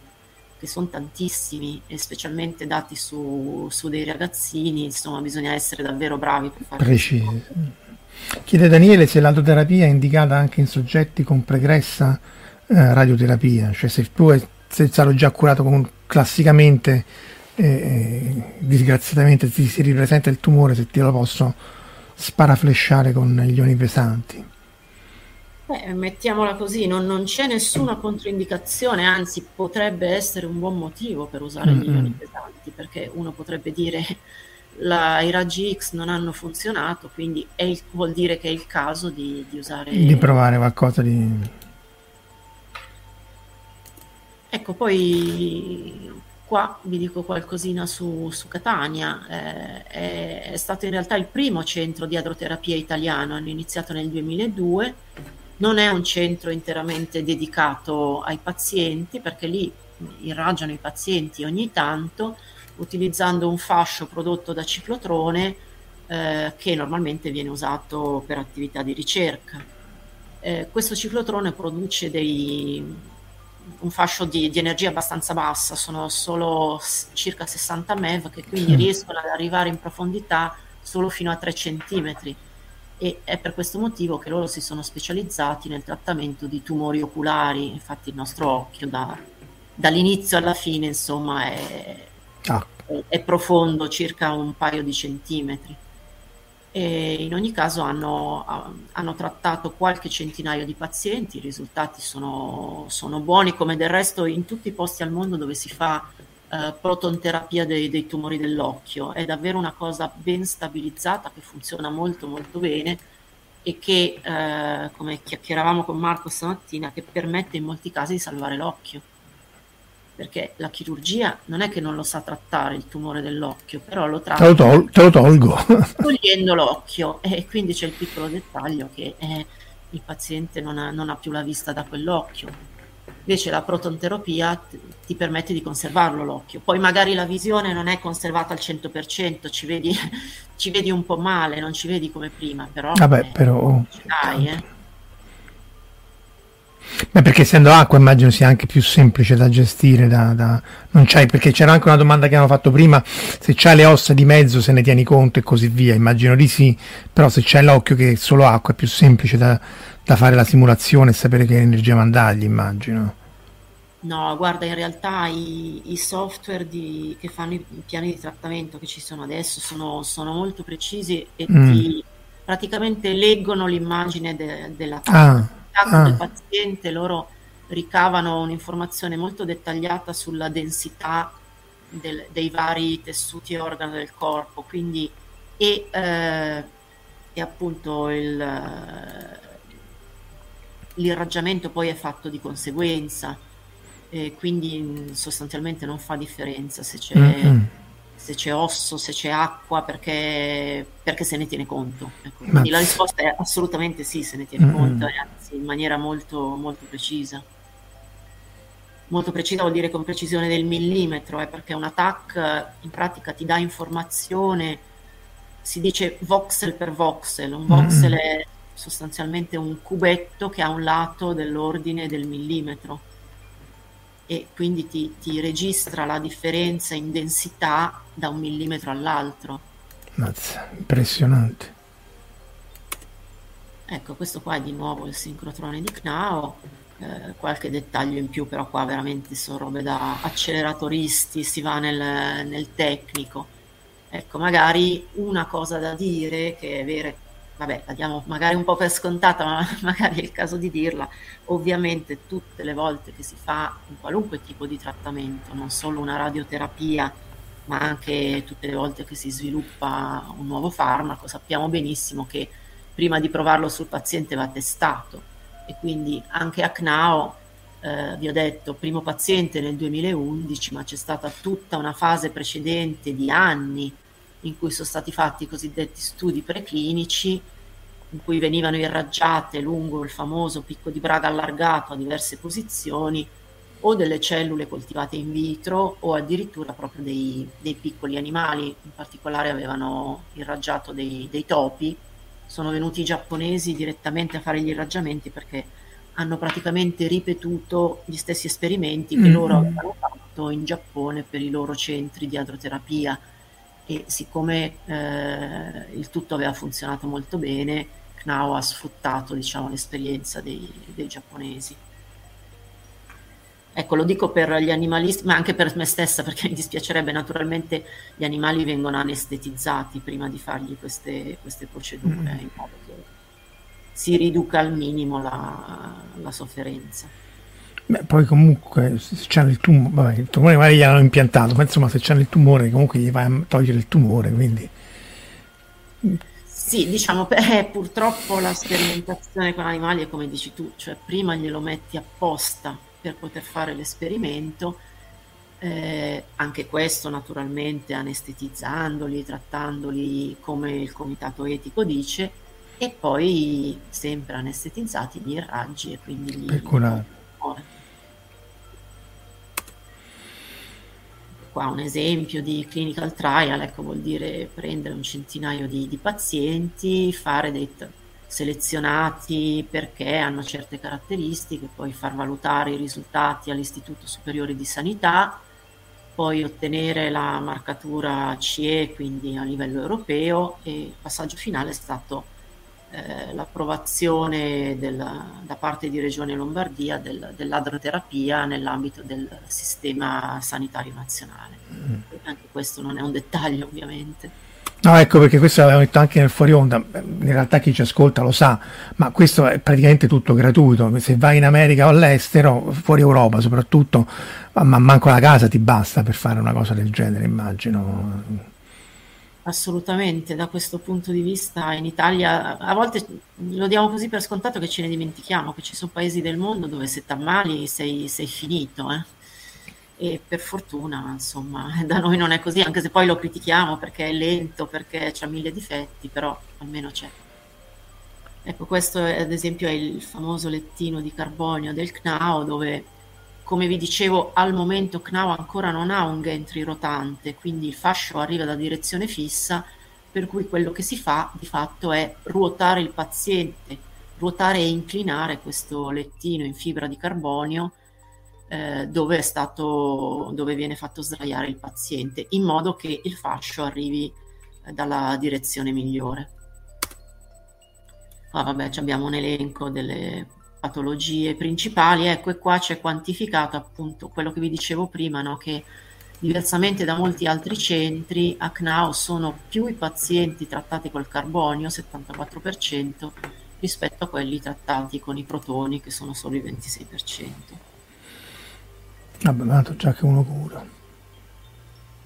Ecco, questo qua magari ci serve per, ecco, per andare un po' verso, verso il futuro. Sì, no? sì. Eh, dicevamo, eh, per il momento quasi tutti i pazienti del mondo sono stati trattati con protoni o ioni carbonio, però eh, adesso si sono ripresi gli ioni elio. Perché? E allora, se qua vediamo a sinistra, quello che vediamo è un picco di Bragg vabbè, di protoni, che è questo qui tratteggiato in questo momento non ci interessa. di ioni carbonio che è questo picchettino molto alto e molto stretto che però vedete dopo il picco di Bragg io qua in basso ho quella zona di dose che è bassa ma c'è che si chiama coda di frammentazione e che quindi inevitabilmente va a colpire il tessuto sano che c'è dopo il tumore. Invece qua a destra abbiamo un picco di Bragg per ioni elio dove vedete che la la coda di frammentazione praticamente è come se non ci fosse, mm. Quindi dal, è molto più bassa di, di, quella del carbonio. Tanto più che la scala è differente di quella di sinistra, quindi ancora più eh, bassa. Infatti, infatti. Quindi dal punto di vista della precisione, gli ioni elio si comportano altrettanto bene come i protoni, nel senso che in pratica non hanno coda di frammentazione, e però conservano un vantaggio degli ioni carbonio che invece i protoni non hanno, nel senso che eh, gli ioni elio sono più, in gergo si dice più, più efficaci, cioè più cattivi dei protoni, hanno una cattiveria che è quasi pari a quella degli ioni carbonio. Mm. Quindi praticamente combinano una elevata efficacia a una elevata precisione, per questo mm. sono molto interessanti da, da usare in futuro. Poi non so se interessa, ma giusto per buttarla là, non è da pensare che eh, l'adroterapia e tutto sommato anche la radioterapia in generale sia un qualcosa che si usa solo per curare i tumori. Ci sono anche altri tipi di, di malattie che si, che si, usano. Qualcuno prima ha citato il gamma knife, ecco, quello è, è, un esempio di caso in cui le radiazioni si usano come una sorta di, di bisturi remoto per trattare alcune patologie e eh, particolarmente interessante mi sembra di, che vada citata la fibrillazione cardiaca, nel senso che irraggiando determinate zone del, del, muscolo cardiaco, adesso non mi fate dire di più perché non sono medico e direi delle cose sicuramente sbagliate, eh, si può curare la fibrillazione. E proprio a CNAO è stato trattato recen- no, recentemente ma non tanto, poi forse ho, ho scritto anche la data, il primo paziente in tutto il mondo che soffriva di fibrillazione ventricolare. Vediamo, eccolo qua, aritmia ventricolare trattata mm. beh, un paio d'anni fa, gennaio 2020. E l'aritmia ventricolare è una cosa che se ti, se ti viene una fibrillazione ventricolare o ti soccorrono subito col defibrillatore o se no muori, quindi insomma è una mm. cosa abbastanza seria. Giusto in tempo hanno fatto a trattarlo perché poi dopo gennaio è successo il finimondo col eh, Covid. Eh, eh, esatto, trattato a gennaio e poi a febbraio c'è stato il lockdown e sono successe tutte altre cose. E non so se abbiamo tempo per parlare di questo, il discorso del, cavallo di Troia. Dimmi tu, Mario. Dai, vai, vai, tanto sforare abbiamo sempre sforato. Direi che visto che sono cose, queste sono proprio il futuro, quindi vale la pena magari accennare a quelle e poi anche alla, alla botta e via. Sì, questa diciamo è futuro fino a un certo punto, sì e no, adesso, nel senso che l'idea è un qualcosa che esiste da decenni, però il problema è perfezionarla in modo che funzioni bene. Nel senso che eh, fino ad ora abbiamo dato per scontato che queste benedette particelle cariche arrivano, sono, arrivano, sul paziente perché sono prodotte da una macchina, da un acceleratore che ne produce un fascio che a un certo punto entra nel corpo del paziente. Invece la, si può fare adroterapia anche partendo dall'interno del corpo del paziente, addirittura dall'interno della cellula tumorale. Questa qua si chiama targeted therapy e l'idea che c'è dietro è un po' l'idea della PET, cioè io prendo un qualcosa di radioattivo lo lego a una molecola che vada a finire dove dico io. Cioè questa molecola a sua volta è legata a un, anti, uh, a un anticorpo che è specifico per i recettori delle cellule tumorali.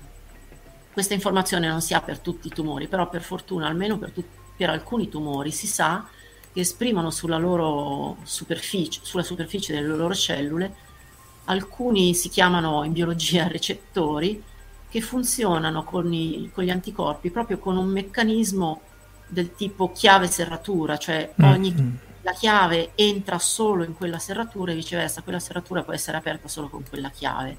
Allora vuol dire che se io il mio, eh, la mia molecola, ad esempio emettitore alfa, eh, riesco a legarla alla chiave, poi sono sicura che quando infilo la chiave nella serratura, la mia molecola di fatto entra nella cellula tumorale.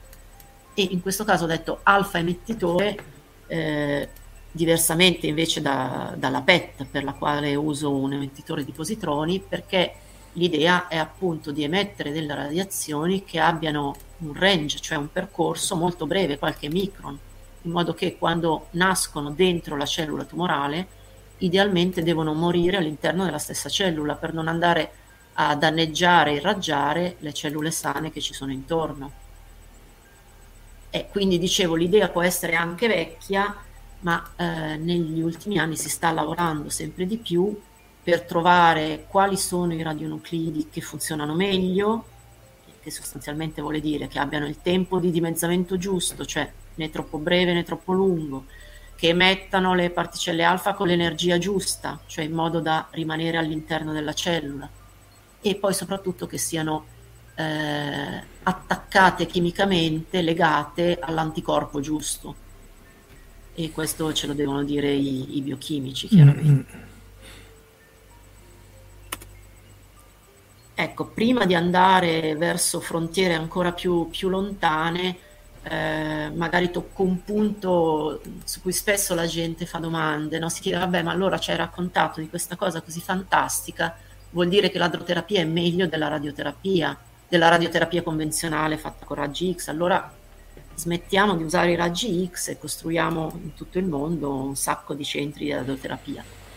Ecco, in realtà le cose non stanno così, nel senso che la domanda è un po' mal posta, nel senso che non è che ci sia un meglio o un peggio. Ci sono tantissimi casi, per fortuna, dove la radioterapia con raggi X ha mostrato di, di funzionare in maniera eccellente.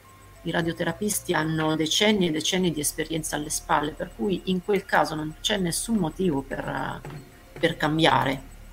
Eh, quindi l'adroterapia più che altro va, va, vista come un'alternativa per quei casi la radio, dove la radioterapia con raggi X non funziona bene quindi, come dicevamo, quei casi di tumori radioresistenti oppure quei casi in cui il tumore magari non è particolarmente resistente, però ho necessità di essere particolarmente precisa, o perché sto trattando una persona giovane, o perché il tumore è messo in una zona critica, subito dopo c'è un organo a rischio che un organo sano, critico, che non vorrei assolutamente irraggiare, quindi lì mi servono i protoni così sono sicura che subito dopo la dose crolla a zero.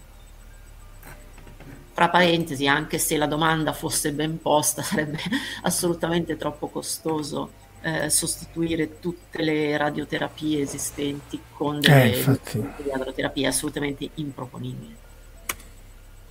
Ecco, la, la, vera frontiera che però ha incuriosito parecchio Marco mentre chiacchieravamo tra di noi fuori onda è, è questa che si chiama flash therapy.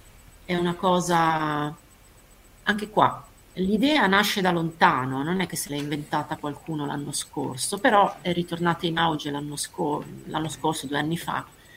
Eh, e se questa cosa funziona significa ribaltare completamente il dogma principale della radioterapia perché come, come, vi dicevo si è sempre fatto fin dall'inizio, cioè fin dai, dai primi decenni del Novecento, quindi stiamo parlando di cent'anni di esperienza, la radioterapia si è sempre fatta in maniera frazionata, perché l'idea è questa dose gigantesca al tumore, questi 50, 60, 70 gray, non glieli posso dare tutti insieme, glieli devo dare eh, due oggi, due domani, due dopodomani in eh, 20-30 frazioni perché altrimenti vado a danneggiare in maniera troppo, troppo pesante il tessuto sano. Quindi sostanzialmente devo lasciare le 24 ore di distanza tra una frazione e l'altra per lasciare alle cellule sane il tempo di riparare quel po' di danno che inevitabilmente hanno subito.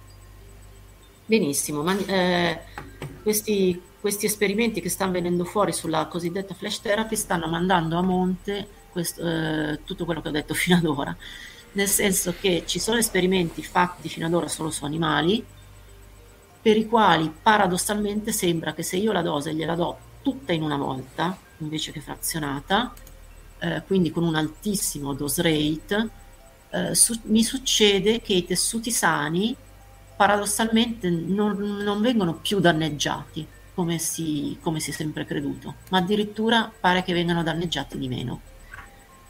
E ecco, qua ho una, un qualcosa che forse a Marco non avevo mostrato. Uh, qua è un grafico che ci mostra i risultati di esperimenti fatti su, uh, su topi, vabbè, tanto per cambiare, in cui sul, sull'asse verticale hanno controllato uh, i danni al tessuto sano. In questo caso, come danno al tessuto sano, guardavano se eh, se avveniva o non avveniva la fibrosi polmonare, che è sostanzialmente un irrigidimento del, del, polmone, per cui dopo non si respira più bene, eccetera, eccetera. Ecco, e qua eh, la linea blu, scusate, la linea rossa rappresenta quello che succede se si fa un trattamento convenzionale, come fosse una frazione di eh, radioterapia da un minuto in cui gli do circa 2 gray. Quindi qua il dose rate era 1,8 gray al minuto. La linea blu invece rappresenta i risultati che hanno ottenuto se io gli do in un, in un flash la dose tutta in una volta. Qua volendo parlare di gray al minuto si trattava di 3600 gray al minuto non è che gli hanno dato 3600 gray, però che saranno fatto 10 secondi. No, no. Infatti, sì, sì, sì, Se no evaporava proprio il topo. Cioè. No, no, no, eh, era per esprimere il dose rate in ratio. Eh. sempre in gray al minuto, perché di solito si parla di 1, 2, massimo 3 mm. gray al minuto. Con questa, se vogliamo mantenere questa unità di misura, nel caso dell'irraggiamento flash, staremmo mm. parlando di 3600 gray al minuto, mm. poi chiaramente eh, c'è almeno un fattore 100 di meno mm. rispetto alla, alla, dose. Però 2000 volte l'intensità per un'ora sì, di tempo. 2000 volte più, più, veloce, insomma. E è successo l'impensabile, insomma, che vedete appunto man mano che mi muovo in verticale aumenta sempre di più il danno al tessuto sano, la linea blu sta di molto sotto alla linea rossa, vuol dire che con la modalità flash si hanno meno danni al tessuto sano rispetto alla modalità frazionata convenzionale.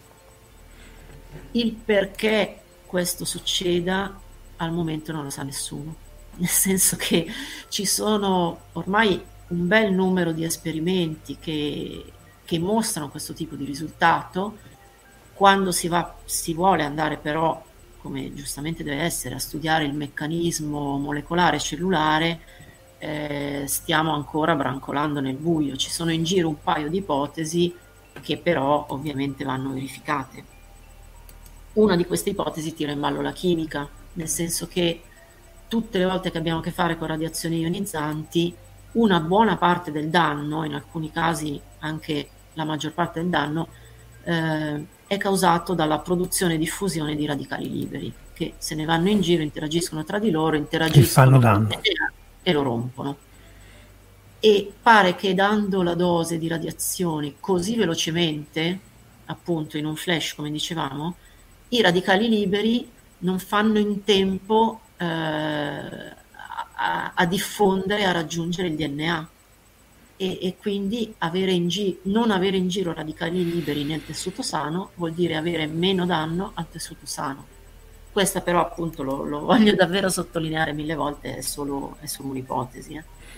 Una delle, delle, varie ipotesi che, che, che, ci sono in giro, al momento sembra più accreditata, magari sarà confermata, magari, magari si scoprirà che ci sono più meccanismi mm. che, che, che agiscono in contemporanea.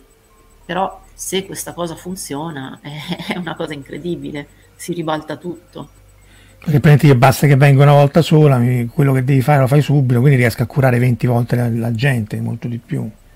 Infatti sarebbe vantagiosissimo da questo punto di vista, perché appunto dovendo andare ogni paziente una volta sola, vuol dire che si curano più pazienti, che più pazienti avrebbero accesso a queste cure, sia di di, di adroterapia sia di radioterapia convenzionale, perché è un concetto del tutto generale che vale... Ah certo, pure con i raggi X effettivamente gli sì, puoi sparare. Sì, eh, assolutamente, anche i raggi X. Questo sarebbe veramente una figata pazzesca. Ma la produzione di squadre di rimbalzo è proporzionale all'energia usata? Uh, no, direi che di frammentazione dipende un po' dall'energia, ma no, più o meno non c'è una differenza grossa della, dalla, della sezione d'urto adronica dalla, con l'energia. Sì, un po' sì, ma... Beh, un po' sì, nel senso che comunque più aumenti l'energia, più... No, se non altro boh, ti aumenta le, l'energia dei frammenti che produci. Sì, quindi se ne vanno. Però tanto il range è talmente piccolo in cui uno fa queste cose che non cambia tanto la sezione d'urto adronica, secondo me. Non, no, più che altro appunto quello che conta è, lo, è, è l'andamento con, con, con, A, cioè con la, con la massa del, dello ione. Sì, Se lo ione sì, pesante sì. fa più frammentazione rispetto allo ione leggero. E quindi c'è tutta quella, quella coda che hai fatto vedere tu prima con con i come si chiamano con i con il carbonio con il eh, carbonio man mano che, che, usi ioni più pesanti eh, ce n'hai di più per quello che poi appunto l'ossigeno tu citavi che potrebbe essere un buon candidato ma oltre non, non ha senso andare a quanto pare esatto sì l'ossigeno tutto sommato ha un profilo che, di, di, dose, di efficacia biologica, di tutto che non è tantissimo diverso dagli mm. ioni carbonio, però hanno già visto che invece non è il caso di, di spostarsi a, a, a, valori di Z più alti. Ci hanno già provato con argon, neon, ma hanno fatto solo danni sinceramente. Vabbè, oh, del resto, se erano gli anni 60, era comunque l'inizio, insomma, è chiaro che purtroppo qualunque terapia medica o biologica richiede, richiede il tempo eh, per, per, diventare, no, per essere raffinata e insomma non, perché appunto poi tu l'hai detto in realtà qua c'è di mezzo la fisica la biologia la chimica la medicina cioè è molto interdisciplinare anzi non è neanche banale proprio come modus operandi tra le varie persone. Eh sì, esatto, in tutte queste cose ci sono delle competenze che vanno davvero dalla, dalla fisica alla medicina, ma passando, eh, passando dalla chimica, dalla biochimica, dalla chimica, quindi Devi mettere insieme parecchie capocce. Chiede Enrico se esistono trattamenti col deuterio. Direi di no perché comunque la carica è la stessa, quindi sì, oddio, che io sappia no, ma non credo che ci abbiano mai neanche provato, nel senso non, diciamo, non vedo la motivazione di provare. Perché la carica è lo, cioè, quello che conta è Z, cioè la carica elettrica, cioè i protoni. E... Z ehm, lo stesso, quindi si avrebbe un comportamento praticamente simile ai, ai protoni, immagino. Mm-hmm. Non, non c'è molto vantaggio. Ragazzi, siamo ben oltre l'ora e 30. Eh, direi che potremmo forse lasciare andare Francesca a dormire, poveraccia, che l'abbiamo precettata fino a tardi, però eh, c'è anche un'intervista, che però la versione breve su Scientifica se dovrebbe uscire lunedì, se tutto va secondo i piani. Eh, però poi, Francesca tornerai sicuramente qui tra noi, eh, che tu lo voglia o no. no, ma guarda, volentieri, anche perché io cioè, tu prima dicevi adesso no, non fai più le cose sullo spazio. No, non è vero, io le faccio ancora le cose sullo spazio, solo che perché alla fine sono sempre le stesse particelle. Sì, sì, infatti è la stessa tipo di. Sono sempre ioni, solo che nello spazio sono più, più veloci e più, mm. più, energetici, però alla fine. E più, z- più zeti. Più, più Z, più Z, certo sì. il ferro con l'adroterapia non c'entra. Eh. No, però eh. perfino a CNAO, forse questo a te interessa, ho, ho, dato un piccolo contributo a convincerli in modo che la, la nuova sorgente che stanno, che stanno, installando, chiaramente il motivo principale è per fare gli ioni elio, però mm. questa nuova sorgente su cui lavora anche un mio collaboratore eh, farà anche ioni ferro. Ah, ah. Non certo per irraggiare i pazienti, però per fare studi di radiobiologia di base mm. e così per, mh, mm, eh, nell'ambito della ricerca spaziale. Mm. Ah, figo. Quindi, Perché comunque gli astronauti a quello sono esposti comunque, quindi a quel punto tanto vale studiarlo. Anche perché immagino che questo funzioni la notte anche per ricerca non medica, no? cioè i pazienti sono in giorni in orari umani e poi però se uno vuole usare il fascio come gli altri acceleratori immagino ci sia un piano di utilizzo. Al momento è così, però eh, nel senso che appunto se uno vuole fare ricerca la deve fare di notte nel weekend però eh, ti dico che invece stanno, è già costruita in realtà una sala sperimentale dedicata appunto alla ricerca. Uh-huh. E, per cui in un futuro molto vicino sì, l'attività di ricerca aumenterà moltissimo. Beh, beh. Beh, questo è veramente figo perché comunque insomma sono tutte cose utili per la, per la gente. Insomma. È chiaro che la ricerca è bella, ma se poi applicata a rendere la vita, a salvare la vita delle persone è tutta un'altra, un'altra cosa. Va bene, dai, ringraziamo ancora Francesca, ringraziamo tutti voi che ci siete, avete seguito, anche chi ci sente offline e sul podcast di, di, di Fantascientificast e ovviamente ci rivediamo venerdì prossimo. Grazie a tutti. Ciao. Grazie a voi e buonanotte. Avete ascoltato Fantascientificast, podcast di fantascienza e cronache della galassia, da un'idea di Paolo Bianchi e Omar Serafiti con il contributo cibernetico del Cylon Prof Massimo De Santo. Potete seguirci ed interagire con noi sul nostro sito fantascientificast.it, su Facebook alla pagina Fantascientificast, su Twitter sul profilo at fantascicast, sul nostro canale Telegram t.me slash fantascientificast, sulla nostra community Telegram t.me slash fsccommunity. Se siete particolarmente timidi, potete utilizzare la vecchia, cara e affidabile posta elettronica, scrivendoci all'indirizzo redazione at fantascientificas.it. Tutte le puntate sono disponibili sul nostro sito, su Apple iTunes, su Spotify e su Podbean all'indirizzo podcast.fantascientificas.it. Se volete, potete lasciarci una valutazione a 5 stelle su Apple iTunes ed offrirci una birra romulana o un gotto esplosivo pangalattico, sostenendoci tramite una donazione PayPal utilizzando l'apposito pulsante sul nostro sito.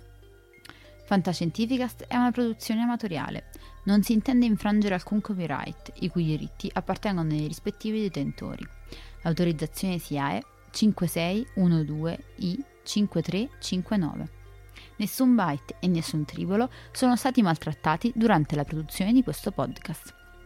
Alexa 4 e l'equipaggio di Fantascientificast vi augurano lunga vita e prosperità e vi danno appuntamento alla prossima puntata lungo la rotta di Kessel.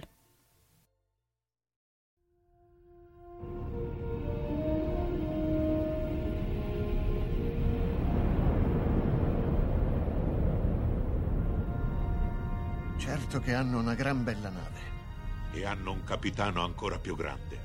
Allora è finita a quanto pare. Io dico che sarebbe il caso che ci muovessimo anche noi. Capitano, ho appena ricevuto un ordine dal comando. Dobbiamo tornare alla base immediatamente. Cambiano equipaggio.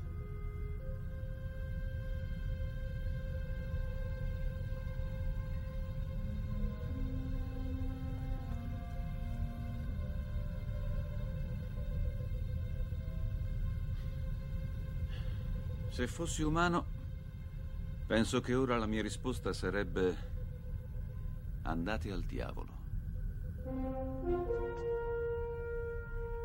Se fossi umano.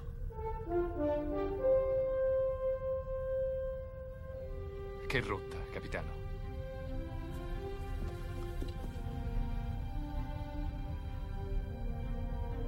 Seconda stella a destra poi dritto fino al mattino.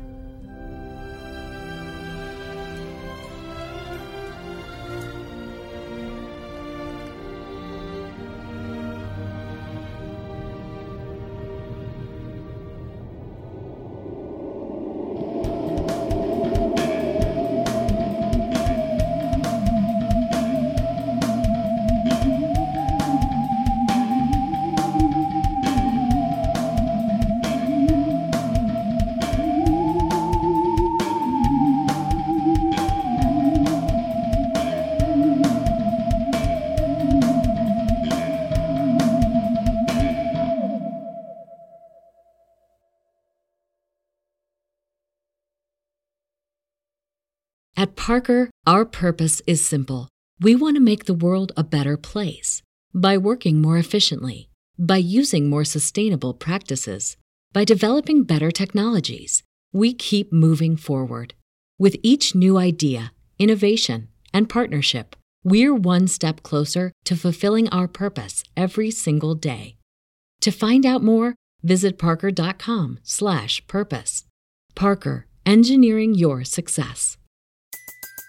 Everybody in your crew identifies as either Big Mac Burger, McNuggets, or McCrispy Sandwich. But you're the filet fish Sandwich all day. That crispy fish, that savory tartar sauce, that melty cheese, that pillowy bun. Yeah, you get it. Every time. And if you love the filet of fish, right now you can catch two of the classics you love for just $6. Limited time only. Price and participation may vary. Cannot be combined with any other offer. Single item at regular price. Ba da ba ba ba.